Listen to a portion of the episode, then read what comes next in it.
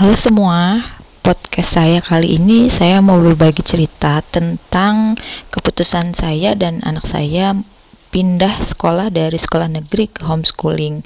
Siapa tahu podcast ini bermanfaat, apalagi bagi orang tua yang mempertimbangkan apakah anaknya tetap di sekolah umum atau mau mencoba homeschooling. Nah, anak saya sekarang udah kelas 4 SD. Dulu saya pindahkan pada saat dia kelas 2 SD. Sekolahnya dulu di SD negeri di daerah Bogor, kemudian dipindahkan ke homeschooling di daerah Bogor juga. Nah, saya mau cerita sedikit tentang homeschooling anak saya. Jadi, homeschooling yang anak saya ikuti adalah bentuknya homeschooling lembaga. Jadi, bukan homeschooling yang dilaksanakan oleh orang tua di rumah, karena kebetulan saya bekerja, jadi saya perlu lembaga untuk bisa mengadakan kegiatan pembelajaran uh, dan bisa mendampingi anak saya ketika jadwalnya uh, perlu sekolah. Sebetulnya pada saat dia sekolah negeri itu tidak ada masalah, hanya saja saya sebagai orang tua agak keberatan dengan PR yang begitu banyak saat anak saya sekolah di kelas 1 dan kelas 2 itu kan teman sekelas itu sama ya. Otomatis kita bertemu juga dengan orang tua yang sama. Karena saya orang tua bekerja jadi ada beberapa informasi yang mungkin sering kali ketinggalan di grup. Dan ketika saya bertanya saya nggak terlalu dapat informasi yang positif ya. Karena mungkin kebanyakan uh, orang tua yang ada di grup WhatsApp itu adalah orang tua yang memang setiap hari mengantarkan anaknya. Jadi kurang sehat aja gitu hubungannya. Itu juga jadi salah satu pertimbangan saya. Nah di homeschooling ini banyak sekali sih yang bisa jadi pertimbangan juga untuk uh, orang tua lainnya. Karena ketika kita bekerja anak tetap bisa homeschooling kok gitu. Namun kita tetap perlu pilih homeschooling lembaga.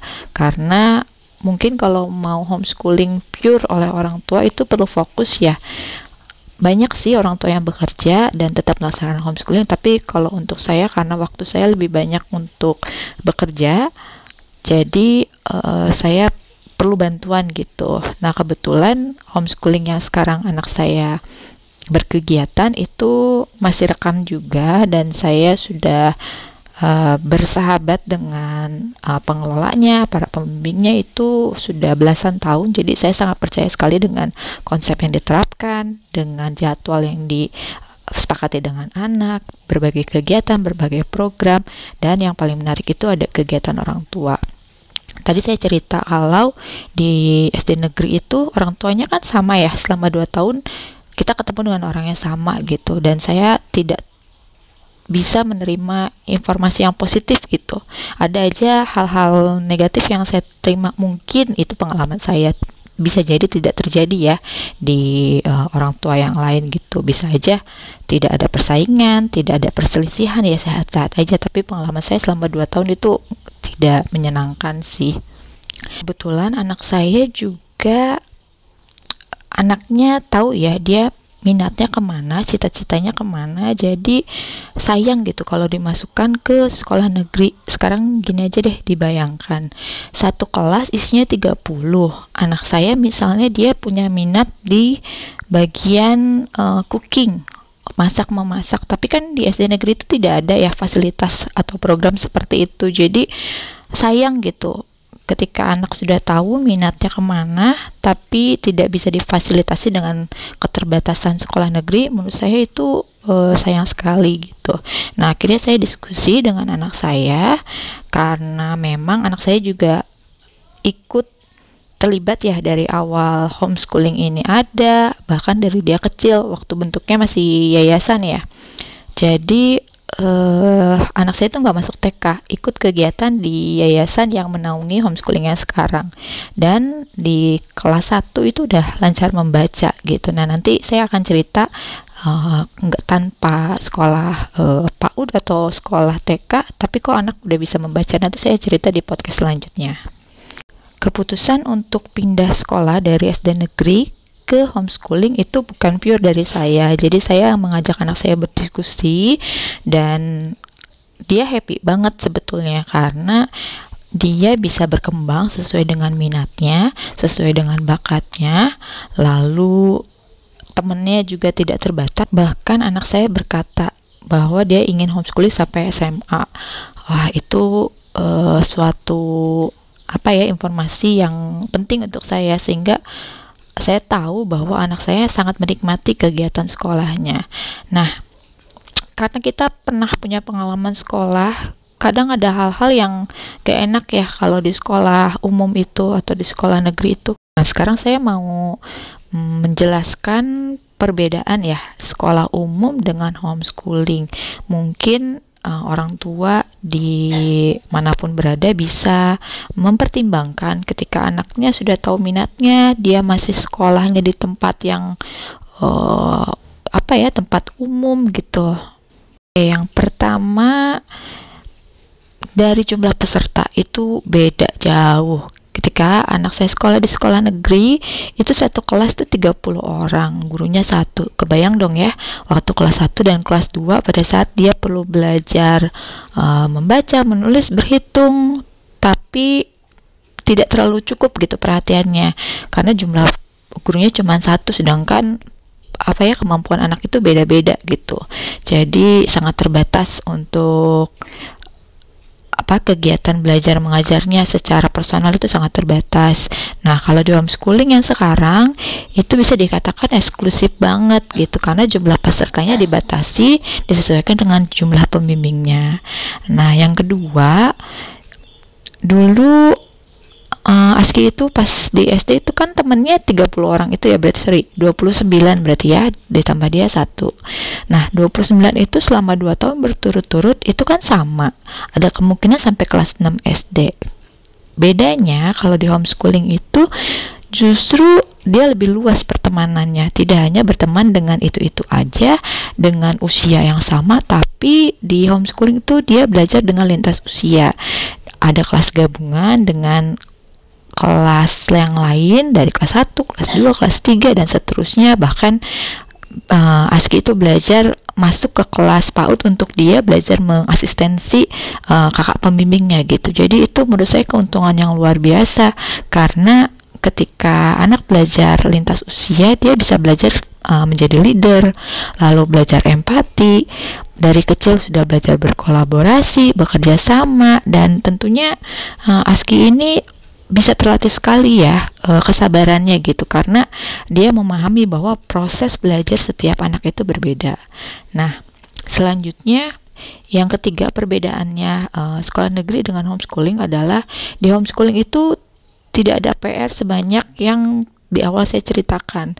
Jadi saya ada pengalaman ketika saya pulang bekerja itu anak saya nyambut saya di depan pintu, tapi yang jadi alasan dia untuk menyambut itu adalah agar mamanya cepat-cepat menemani dia mengerjakan PR yang banyak sekali. Itu saya sih sedih ya karena saya juga ingat dulu waktu kita sekolah mungkin ya uh, di tahun uh, apa 2000-an gitu.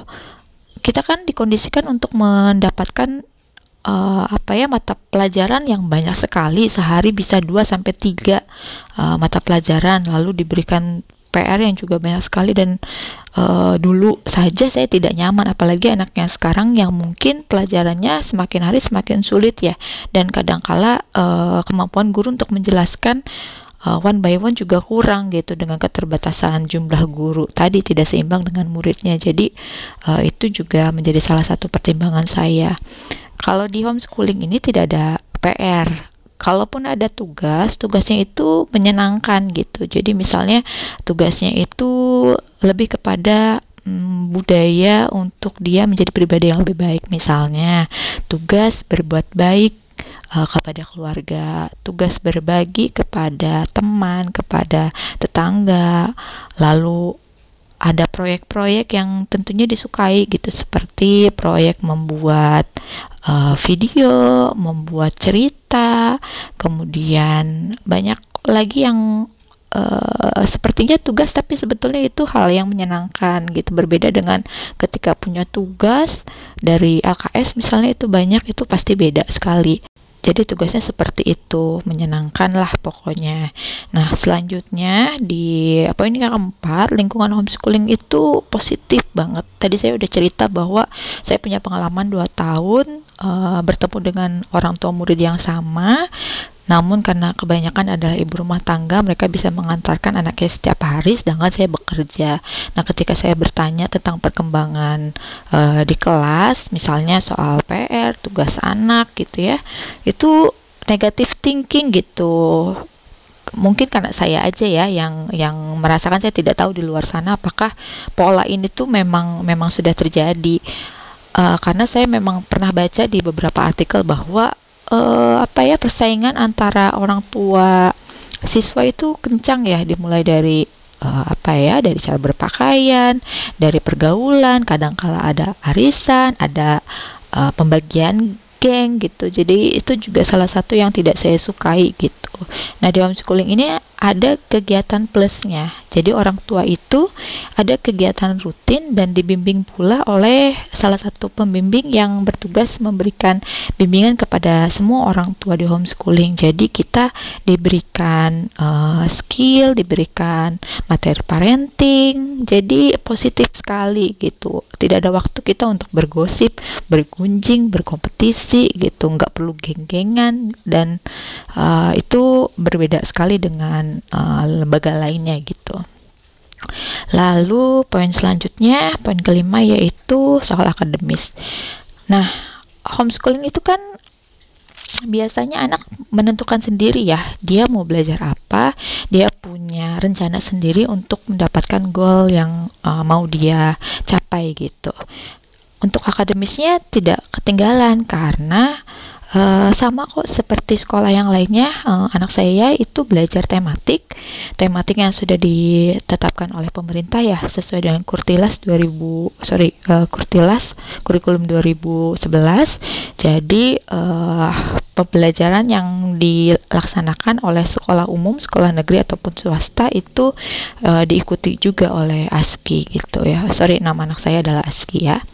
Lalu uh, yang selanjutnya tentang raport uh, kadang-kala orang tua khawatir ya itu homeschooling dapat oh ijazah enggak gitu nah uh, melalui podcast ini saya mau kasih tahu bahwa anak-anak yang homeschooling itu dia akan dapat rapot kok tapi khusus di homeschooling anak saya itu nama rapotnya adalah portofolio. Kenapa portofolio? Karena isinya tentang perkembangan, bukan semata-mata tentang angka gitu. Kalau anak tidak dominan di pelajaran A, mungkin angkanya akan merah ya. Nah, di portofolio itu tidak begitu. Jadi kita dapat laporan perkembangan gimana hmm, di psikososialnya, di bagian fisiknya, bagaimana di spiritualnya dan lain sebagainya. Jadi ketika kita tahu uh, perkembangannya seperti apa, orang tua maupun uh, pembimbingnya itu bisa bekerja sama untuk meningkatkan uh, tubuh kembang anak saya gitu.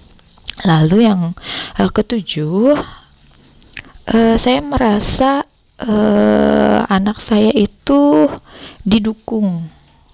Jadi misalnya gini, didukung dalam arti uh, ada hal yang dia belum kuasai, tidak ada uh, label ya untuk misalnya aduh ini anak lambat banget misalnya gitu atau itu ini gini aja kok nggak bisa nah tidak seperti itu uh, kalau di homeschooling uh, anak diajak untuk mengidentifikasi dia itu kelemahannya apa. Nah, dari kelemahan itu diajak sama-sama untuk mengembangkan sehingga menjadi lebih baik lagi. Jadi tidak ada anak bodoh, tidak ada anak yang uh, tidak menonjol tapi semuanya dikembangkan gitu. Jadi uh, saya senang aja gitu uh, anak bisa berkembang sesuai dengan keunikannya gitu. Kalau di uh, sekolah umum, sekolah negeri maupun sekolah yang lain kan digeneralisasi ya.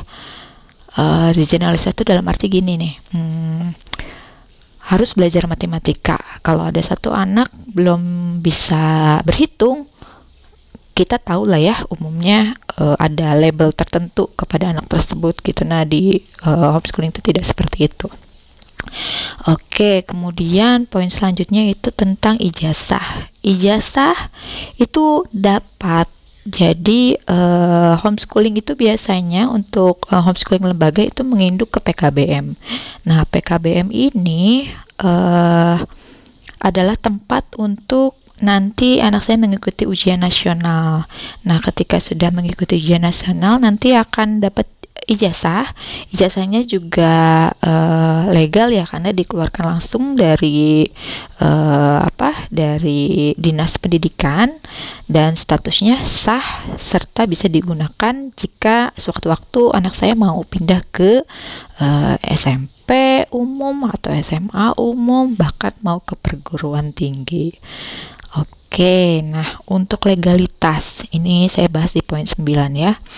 Legalitasnya sekarang homeschooling uh, lembaga yang uh, ikuti itu legal. Karena tadi saya sudah jelaskan bahwa uh, homeschooling ini menginduk ke PKBM, jadi ketika kita mau cek legalitasnya, kita tinggal buka aja nomor induk nasionalnya di Pusdatin Kemendikbud jadi uh, masukkan nomornya. Kalau misalnya keterangannya itu mengatakan berstatus pelajar aktif, artinya uh, anak kita itu sudah terdaftar di uh, Kemendikbud atau secara nasional dan bisa mengikuti ujian uh, nasional seperti anak-anak pada umumnya. Oke, okay.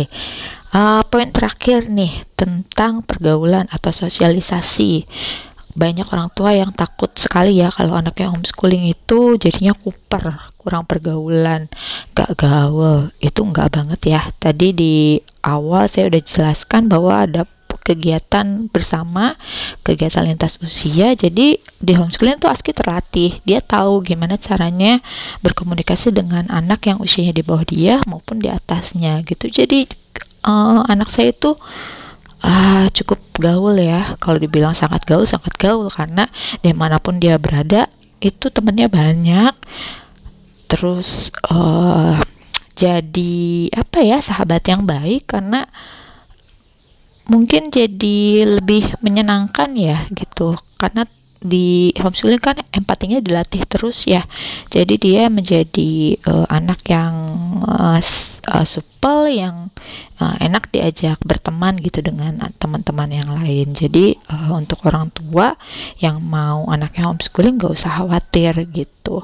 Bahkan dia nanti bisa berkomunikasi juga loh dengan misalnya teman ibunya teman ayahnya yang usianya lebih di atas gitu. Jadi untuk homeschooling ini banyak hal yang bisa jadi pertimbangan.